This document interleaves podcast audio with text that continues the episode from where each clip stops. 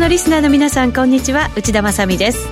この時間はパンローリングプレゼンツきらめきの発想投資戦略ラジオをお送りしてまいります。この番組は YouTube ライブでもお楽しみいただけます。YouTube ライブは番組ホームページからご覧ください。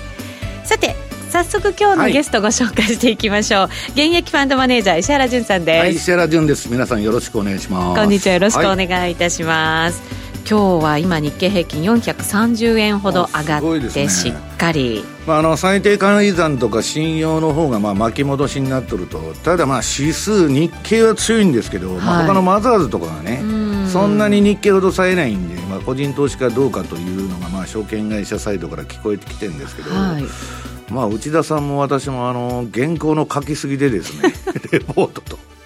よれよれな感じになってますけど今日は。いうことでですね、はい、不眠不休で働いておりましてですね。3連休だったにもかかわらず。3連休だとあの締め切りが集中しましてそうなんですよね、うん、まあ、まあ、内田さんほどではないですけどまあ、2人でコーヒー飲みながらやってます。そうですね。頑張りましょう。よろしくお願いします。はい、ます。さてここでパンローリングからのお知らせです先日の大阪イベントにも登壇されたトレーダーの海部さん。のメタトレーダー4専用エキスパートアドバイザーが今月から発売されました。海部さんは世界的なリアルマネートレードコンテストロビンスカップで自作の EA で準優勝された方です今回の EA テストでもバックテストのプロフィットファクタが1.56 10月28日までの2年間の運用テストでも1.41と好成績を出しています。この数字ってすごい数字。なんですかね、まあ、立派な数字だと思いますそうなんですね、はい、その立派な数字を叩き出した EA クエーサーが3か月間8000円で使えるということですぜひこの機会にお願いいたします。また、同じくイベントに登壇された日経オプション売り坊さんの日経225オプション教室入門セミナーが12月14日土曜日、新宿で開催されます。え日経オプション売り坊さんは、機関投資家時代に日経平均先物で、えたった1年3ヶ月で50億円を250億円以上に増やした実績を持つ、そんな講師でいらっしゃいます。すね、はい、えー、株式投資しか経験のない方にもわかりやすく、コールの売りに特化した手堅くコツコツと攻めていくオプションの手法を紹介してくださいます。どちらもぜひ番組ホームページからお申し込みください。それでは進めていきましょう。このコーナーは投資専門出版社として投資戦略フェアを主催するパンローリングの提供でお送りします。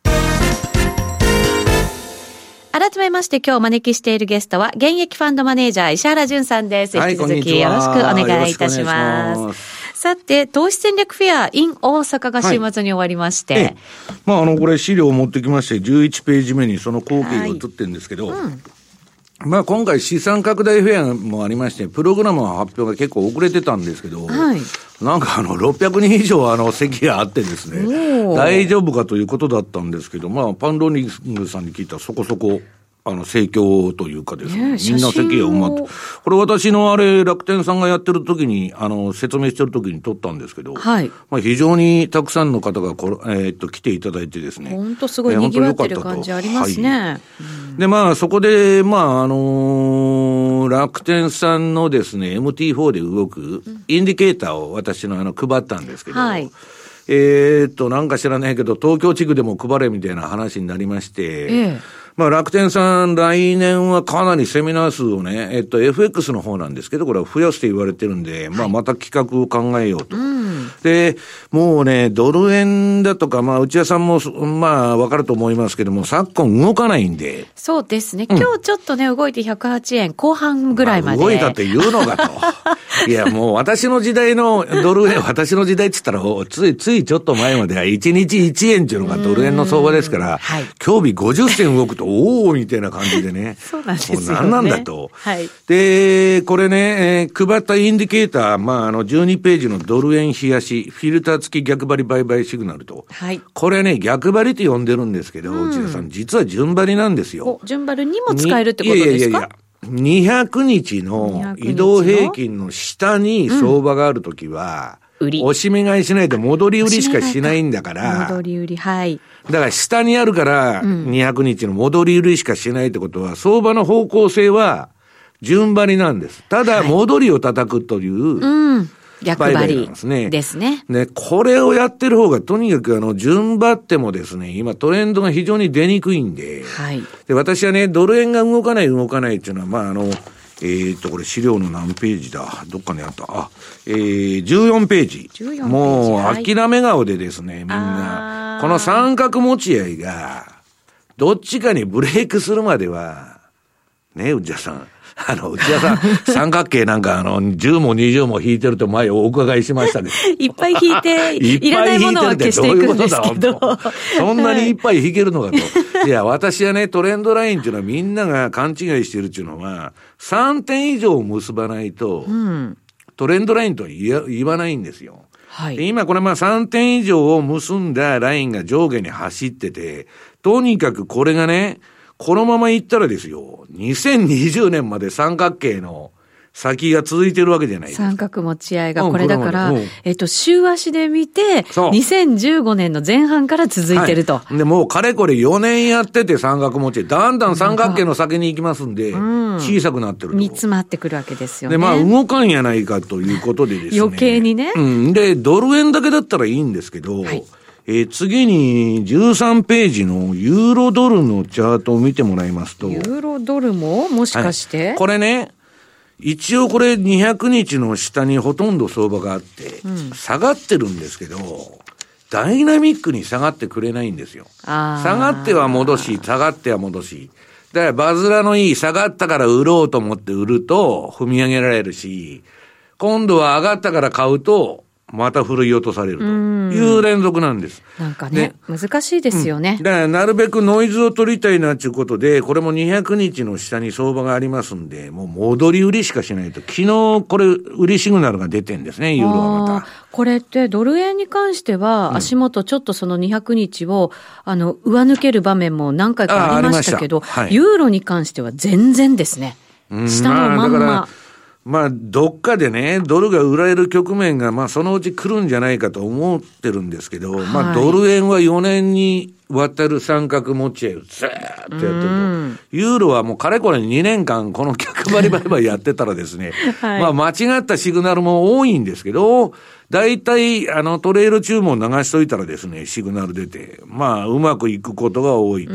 でも、失敗したらすぐあの、ストップロスで切れちゃいますから、はい、まあそんなことでね、話にならんなと。本当そうですね。コツはあれですね。うん、でも、200日にちゃんと引きつけてトレードするっていうね。うん、いうことなんでしょうね、きっとね。はい。あの、大きく戻ったところも叩いてたらですね、また沈没していくと。はい。でね、えー、そうは言いながら、これはまあ、だから、ノイズを取って、順張り気味の逆張り。まあ、下げ相場の戻り売りやっとんですけど、なんかね、今の相場、はい、両方やっても、まあ、取れるというかですね、全くトレンドが出ないんで、はい、次はね、私のあの DVD のボラテリティシグナルに搭載した、まあ、逆張りの ATR チャンネルトレードモデルと。はい。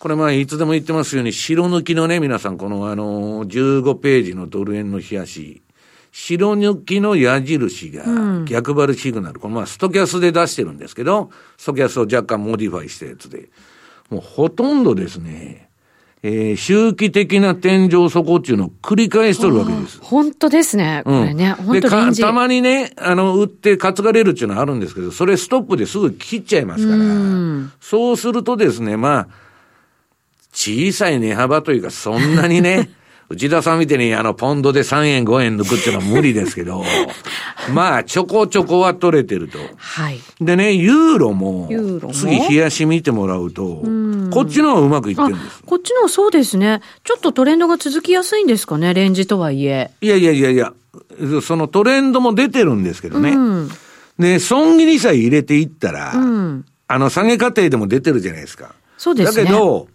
損切りさえ入れていったら、逆張りでも取れる、はい。環境なんですね。まあ、えー、勝敗が例えばね、えー、6勝4敗ぐらいでも、損切りさえこれ入れちゃうと、取れるとき結構わーっと戻したり下がったりしてますんで、まあ、なかなかうまいこと言ってると。なるほど。で、次はドルスイス。ドルスイス珍しいですね。うん、ドルスイスはもう、えー、えー、スイスフランと皆さんユーロっていうのは兄弟通貨と言われてて、ほとんど動きは同じなんで、うん、これもね、逆張りしてた方が、まあちょこちょこちょこちょこですけど、えー、取りやすいと。で、はい、こんなことしか、今の相場は、することがないと。主要通貨は特にそうなんでしょうね、今ね。いや、主要でなくてもですね。でなくてもダメですか？いや、まあだからその、ええー、まあそう、新興国通貨もちょっと動いたりはしたんですけど、確かに。まあある程度戻るとですね、まあカナダなんかもこの前ね、例えばわーっと飛ばしてたけど、まあすぐ崩れちゃうみたいなですね。はいいうことになってまして、うん、まあ、あんまりですね、えー、もう、これ、私、あの、トレンドフォロワーなんで、順張りの大相場を期待してるんですけど、なかなか。うん、逆張りの方がですね、よっぽどワークしとるみたいな感じで、うん、しょうがないなということになってるんですね。これ、まだしばらく続くっていうことなんですか？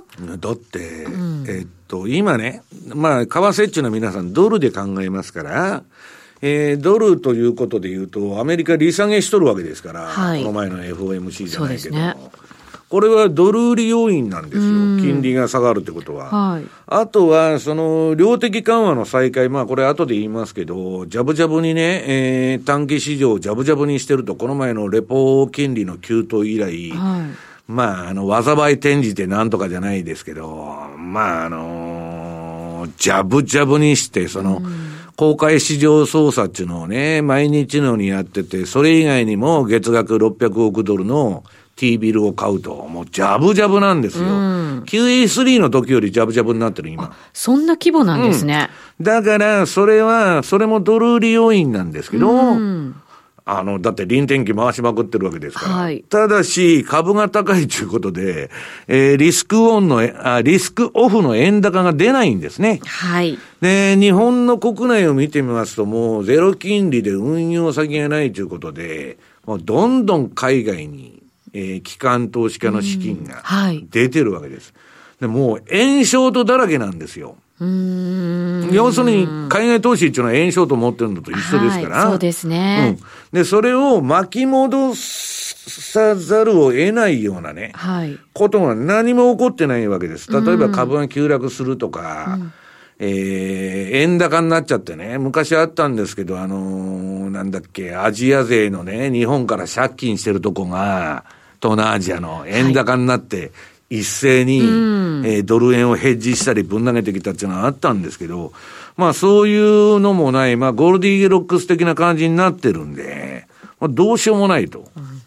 いうことでですね。で、株の方が今、まだ動いてるんですね。はい。あの、カレンシーに比べたら。だからまあ株の CFD の方に、もう、移ってる人も多いというような状況でですね。はい。えー、困ったもんだなと。いうことなんですけどね。今日も425円高ということなので、うん、まだもうちょっと上を見ておくべきなのかどうなのか。いや、もうね、あの、えっと、これ、あれ、つけてこなかったのか、あの、CN、N のね、あの、なんだっけ、恐怖と欲望指数。はい、あ、あるわ。うん、ありました。えっと、7ページ。7ページ、はい。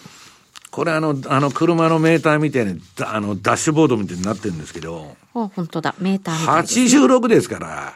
86相当な楽観なんですよ。はで、まあ、新高値も抜けてきたし、でね、個別銘柄見てると、すっごい上がってるのがあるんです。へ最近。それはアメリカで？アメリカも、これなんかね、もう、下のコーナーに回そうと思ってたんですけど、はい。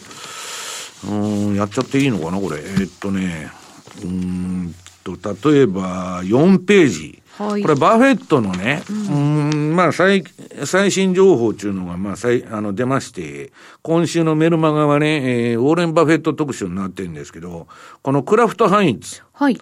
まあ、ちょっと、うんぬん、まあ、あのー、なかなか事業がうまくいってなかったんですけども、このところ火柱高でしょ。ものすごい勢いですね。上がってますね。下がる時も結構すごいんですけど。はい。で、これはね、まあ、あのー、どういうんですか、そんなに大したことないんですけど、うん、JP モルガン。おおこれも強い。金融株が、まあ、こんだけ強いとですね、相場ってなかなか下がらないんですね。あの、ハイテクだけ上がって金融上がらないっていう相場が続いてたんですけど、はい、うん、結構今、金融もつい。ここに来て、その金融なんかもすごいしっかりしている、うんまあ、あのー、しっかりしとるとはいえですね、えっと、ドイツ銀から、野村証券から、バークレーズから何から、あの、シティグループから全部 L 字、L 字型ですよね。リーマンでドーンと落ちて、その後は横ばいなんですけど、はい。まあ、あの、横ばってないのが、この JP モルガンとゴールマンサックス。うん、へえ。それはやっぱり業績で、な業績というか、なんかあの、もう政府と一体になって動いてますんで、後で言いますけどですね、はい、なかなかしぶといと。でね、ただね、私はね、えっと、こういう、えっと、私がやってたあの、えっと、P&G とかあんなんももう、めちゃくちゃに上がったんですよ。で、最近ね、これあの、チャート見てもらうと、内田さん、まあ、例えばこの5ページの JP モルガンの。JP モルガン、はい。買いシグナルが出て、で、下トレーリングストップが走ってるんですけど、はい。めちゃくちゃいい相場が続いてるんですよ。うん。まあ、循環的にもうねってですね。で、うん、ただね、こういうのもそろそろ終わるんじゃないかと私は思ってて。それはなぜ？いいよ、もうそこそこいいとこまで上げたっていう感じなんですよ。でさっきの、うん、ダッシュボードがね、えええー、84まで来たら、まあ、はい、そ、そこからまだまだ上がる可能性はあるけど。さっき86でしたもんね。86か。うん。でね、えー、みんなもうやるもんないなと、割安なものがとにかくないんですよ。はい。で、今週、明日、まあ、某証券会社のレポートで、まあ、あの、割安、配当、高配当株で割安なものを取り上げてんですけど、はい。まあ、どこの証券会社でも年金が高いのが次の6ページの ATT。はい。これ、内田さん見てくださいよ。もうずっと右肩上がりじゃないですか。いいですね。いや、だから 割と不景気でも何が起ころうが、もう配当取りだと。うん。うん。いうことでね。で、ゴールドマンサックスによると ATT は配当株は結構買われたんですけど、それでもまだ割安だと言っとるわけです。ここまで上がってきても。はい。だからまあ、私もですね、こう、そういうものをポートフォリオに、ちょっとね、えー、入れ直すというか、この辺、あの、マネックスさんのあの、ちょっと特別レポートっていうの今キャンペーンやってまして、あの、ポートフォリオを若干変えたんですけど、はい。まあ、とにかく、そういう、今やってんのは、ディフェンシブ系というか、配当を取るね、うん、やつをやってる。はい、なんでかっつったら、うん、もう、えっと、自社株買いのピークはトランプが減税やったとかのピークで、はい、今年は、えっと、十何パー減ってるのかな。そうですよね。来年もまたそこから5パー減る。はい。要するに、もう自社株買いと M&A だけで上げてきた相場で、誰もやってない相場なんですよ。アメリカも。はい。出来高もなくて。だけど、その、えっと、CEO の60何パーセントがね、えー、もうに、2020年に不景気になると言ってるわけです。はい。で、自社株買いもあんまする気ないぞみたいな雰囲気で、はい。ただその分ね、えっと、コストカットとかいろいろやって、今度の決算良かったんですよ、そこそこ。だけど、まあ自社株買いと M&A がもうそんなに、えー、出ないだろうと。あの、うん、M&A とか IPO もね、ウィーワークの問題から、なんかね、3000億ぐらいの会社5兆円で買っちゃったや、みたいな、やってもうた、みたいなことでですね、みんなが冷静に目が覚めてる状況なんですよ。はい。そうするとやっぱりいい銘柄を買わなきゃダメだということで、えー、やってんですけど、バフェットさんは、ますます現金ポジションが増えましてですね。まだ動いてないんですか？また増えてる。また過去最高に達してます。でね、要するに、まあちょっと自社株買いが出ない M&A もね、今までは企業価値を上げるために、まあ昔からよくやる手ですよ。もう企業買収ばっかりやって、はい、えー、業績を上げるみたいなね。そうですよね。えー、体大きくね、うん、ね、見せる。あとね、のれん台とかいろんなものが回ってきてね、結局、どうすになるんですけど、はい、そういう手法をもう、あのー、やりにくくなってる。で今そういうことやるとね、エリザベス・ウォーレンさんが、うん、あの、民主党の候補の、はい。すぐ質問状を打つんですあの人。無入信とかそあ、そうなんですか。今、まあ、後で説明しますけどね。で、すごいチェック厳しい。本当ウォーレンっていうのは私頭がいいなと思って。まあ彼、彼女はまあ社会主義だとかなんだとかどうでもいいんですけど、アメリカだからね、そんな純粋な社会主義みたいなことでないんですけど、それでもね、この前、無入信に、まあ、あの、書簡を打ったり、あの、取引所に質問とかしとんですけど、もうズバリ本質というか確信をついてくるわけですよ。で、まあ、あの、えっ、と、今回のレポ市場の10%の金利急騰騒動もね、あれは JP モルガンの自作自演じゃないのかっつって質問状を送っとるわけです、無入信。えあ、そうなんですか。うん、だからまあ、それはともかくね、えっと、話を整理しとくと、自自社株買い M&A が減って、はい、そうですね。今、ハイテク逆風でしょ、うん、日本でも高取引が動いて、アマゾンだ、そら、えー、なんだかんだっつって手入れとるじゃないですか。はい。だから、ハイテクも上がらない、何も上がらない、その、いう中でね、うん、おのずと、うん、株価の上昇というのはね、私は限られるんじゃないかと。で、まあ、ついでに今もうやっちゃいますけど、はい。バフェット指標とバークシャハサウェイの手元現金、これ超、うん、一番最近この3クォーターまで、まで出てるんです。だから、これ、もうあの、13兆円弱まで上がってますんでね。もう、すごい。この人、これで、うんとね、えー、今年は、確かね、バークシャハサウェイの株って、年初から5%ぐらいしか上がっとな。あ、そうなんですね。だけど SP は2割ぐらい上がっとると。ええ、バフェットはもう終わっとるじゃないかと。いや、そんなこと今に始まったことでなくて、リーマンショック以降、ずっと SP には負けとるんです、この人は。で、バフェットのすごいとこは別に運用が爆発的パフォーマンス上げるんじゃなくて、暴落した時に買えるただ一人の運用者だと、うん、そうですね。しっかり仕込める。はい。うん、だからこれね、こんなね、手元のね、資金が積み上がってるってことは、この人はね、もうそんなに遠くない将来に危機が起きるということを信じとるわけです。だから誰から何を言われようが、はい、マーク社の株主からお前のパフォーマンス悪いじゃないかと、SP500 の ETF 買った方がマシだって言われてもね、はい、あ勝手に買ってくれというスタンスなんですよ。だから全くその投資哲学は揺る揺るがないなと。それもすごいことですよね。ただね、一部の投資家は、マーク社から金引いとるやつが結構出てきとるんですよ。そうですか。それね、IT バブルの崩壊の前もあったの。あの、ナスダックが5000行った時に、バフェットはドットコム銘柄何も買ってないから、はい、ものすごいアンダーパフォームしとるんですよ。ナスダックとかね、SP に対して。だけど、結局はドカンと来ちゃうわけですから。結局ね、そうするとバフェットさんはやっぱりすごいってことになりますもんね。そういうことなんですね。その準備をしてるっていうね。準備をしとる。で、えー、っと、準備をしてるということで、皆さんに言いますとね、えええー、っと、最近ね、あの、ジェフリー・ガンドラックさん、うん、王、ボンドキングですよ。はい。ジェフリーがね、えー、っと、ドイツの雑誌のインタビューに答えてね、ええ、あの、面白いこと言っとるんですよ。で、うん、投資家に何を勧めるんだと。うん、そのガンドラックさんと。はい。したら、えー、市場の大きな変化につながるので、投資家は次の世界的な不況に向けて位置取りをする必要があると。うん、全然何も進めてない。危機に備えろって言っとるんですよ。位置取りをね、そうそうしておきなさいと。ほいでね、はい、じゃああんたそんなこと言うけど、景気後退が来るのかと、そんな早く。うん、今アメリカはむちゃくちゃいいじゃないかと、まだ。はい、まあ、指標は悪くずっと全部なってますけど、うん、したらね、いや、景気後退が来るのが、来るのが1年後なのか4年後なのかは、えー、問題でないんだと。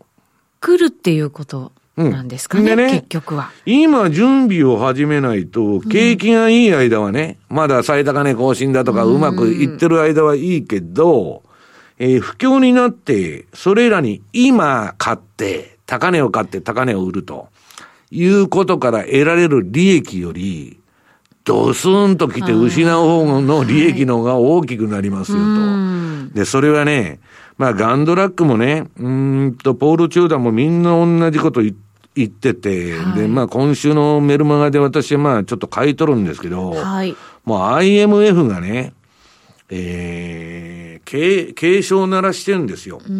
で、社債市場が、えー、次不景気になったら、必ずおかしくなると。はい。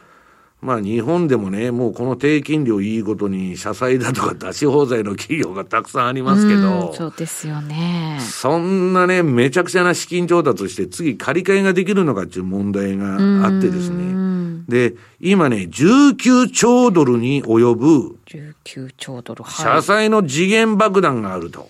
でね、この前、マッキンゼーってあのシンクタンクが、あのコンサルティングファームがね、えー、レポート出して、世界のどこの金融機関も不況に準備ができてないと警鐘を鳴らしてるんです。でね、はい、今度はもう IMF がダメ押しをしてまして、まあ、19兆ドルの、まあ、社債の次元爆弾があると。はい、でね、うん、これあの、低金利によって、今企業が社債ですよ。うん、民間が借り取るのが19兆ドルもあるんだけど、えー、ポンドで言うと15兆ポンドポンドですね。はい、で、これがね、不況が来た時に、えー、完全におかしくなると。でね、IMF の頭のいい人が内田さん言ってるんですよ。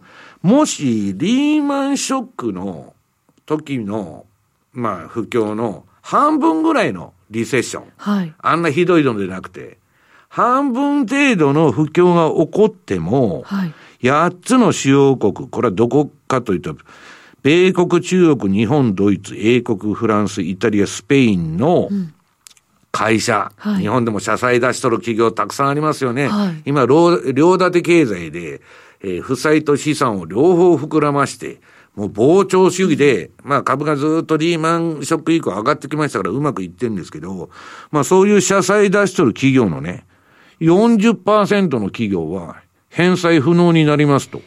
ええー、40%って半分近くですよ。うん。これ、凄まじいことになると。はい、でね、まあ、それは、あのー、なんだっけ、この前、イギリスのガーディアンが、まあ、そういう特集を、まあ、IMF のレポートを受けて、いろんな分析をしてるんですけど、はい、決してね、内田さん、楽観できる状態じゃないのと、あとね、これ、えっ、ー、と、まだ時間あるんだっけ？もう、ちょっとしかないですね。もうちょっとしかない。はい、じゃあまあ延長戦でいきますけどね。延長戦でね、続きね。はい、あの、今の市場のパラドックスっていうのがあるんです。パラドックス。株が上がれば上がるほどやばくなると。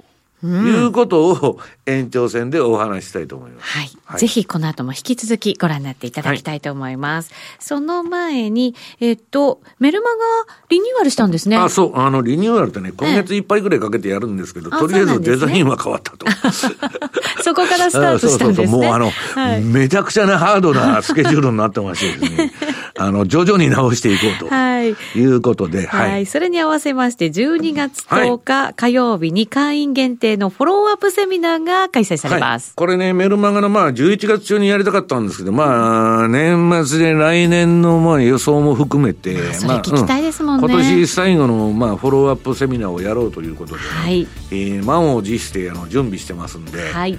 えー、読えー、メルマガの読者の皆さんおよびこれから読者になってくださる方、はい、えー、ぜひ、あのー、参加してくださいと。はい、よろしくお願いします、はい、オンデマンドでも拝見できるということでございますのでぜひまだ間に合います。メルマガお申し込みいただければと思います。今ゲストですからちょうど申し込みやすい、ね、あそうですね。はい。さてラジオの前の皆さんとはそろそろお別れです。来週も素敵なゲストをお招きしてお話を伺います。それでは皆さんまた来週です。このコーナーは投資専門出版社として投資戦略フェアを主催するパンローリングの提供でお送りしました。